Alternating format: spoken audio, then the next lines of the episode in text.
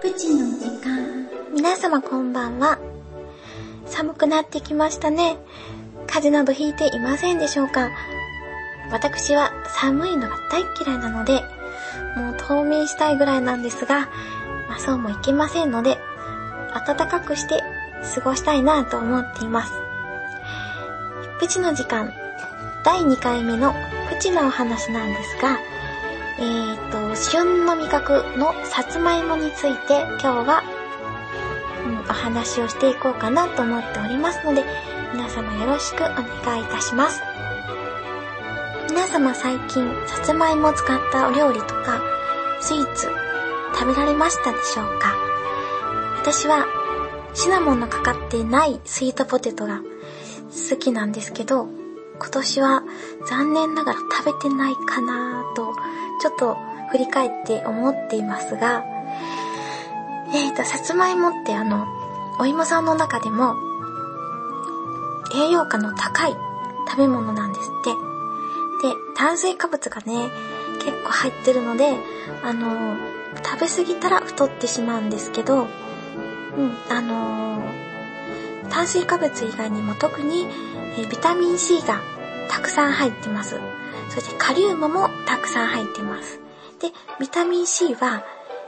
えっと、女性に嬉しいですね。あの、シワ予防、シミ予防で、あの、まあ、美容効果もありますし、風邪予防の効果もあります。で、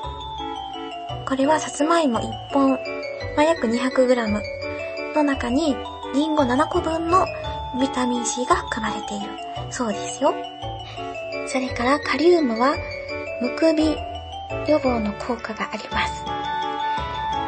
で、えっと、特徴的な成分として、ヤラピンという成分が入っているんですけど、これは、さつまいもにしか入っていないそうです。他の作物には入っていないんですって。で、これは、あのー、さつまいもには食物繊維も含まれているんですけど、れとの相乗効果で、便秘予防の効果があるんですって。なので、あのー、さつまいもを食べて、腸内環境を整えたらね、お肌の調子も整えてくれますし、例えば、花粉症の時期とかに腸内環境が良かったら、ちょっとね、症状が楽ですよ。それから、ビタミン C っていうのは、通常は加熱をしちゃうと壊れます。でも、さつまいもの場合は、たくさんでんぷんが含まれているので、あの、ガードしてくれるんですね、ビタミン C をね。なので、加熱をしても壊れないんです。なので、あの、シチューとか、豚汁とか、お味噌汁とかに入れて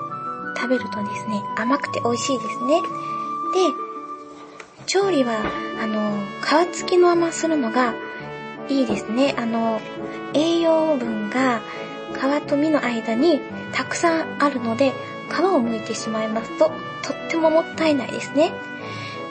うん。なので、綺麗に洗って、皮付きのまま、あの、カットして使うと、すごく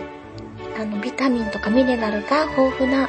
ものですので、あの、栄養価のね、すごく高いお芋さんですので、皆様、あの、お芋さん、食べてくださいね。はい、ということで今日は、えっ、ー、と、さつまいもについてお話をしてまいりました。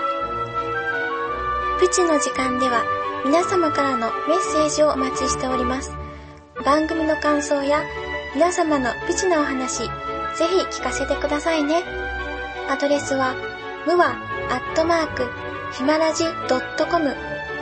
muwa、アットマーク、himaraji.com です。本日も皆様お聞きいただきありがとうございました。それではまた来月の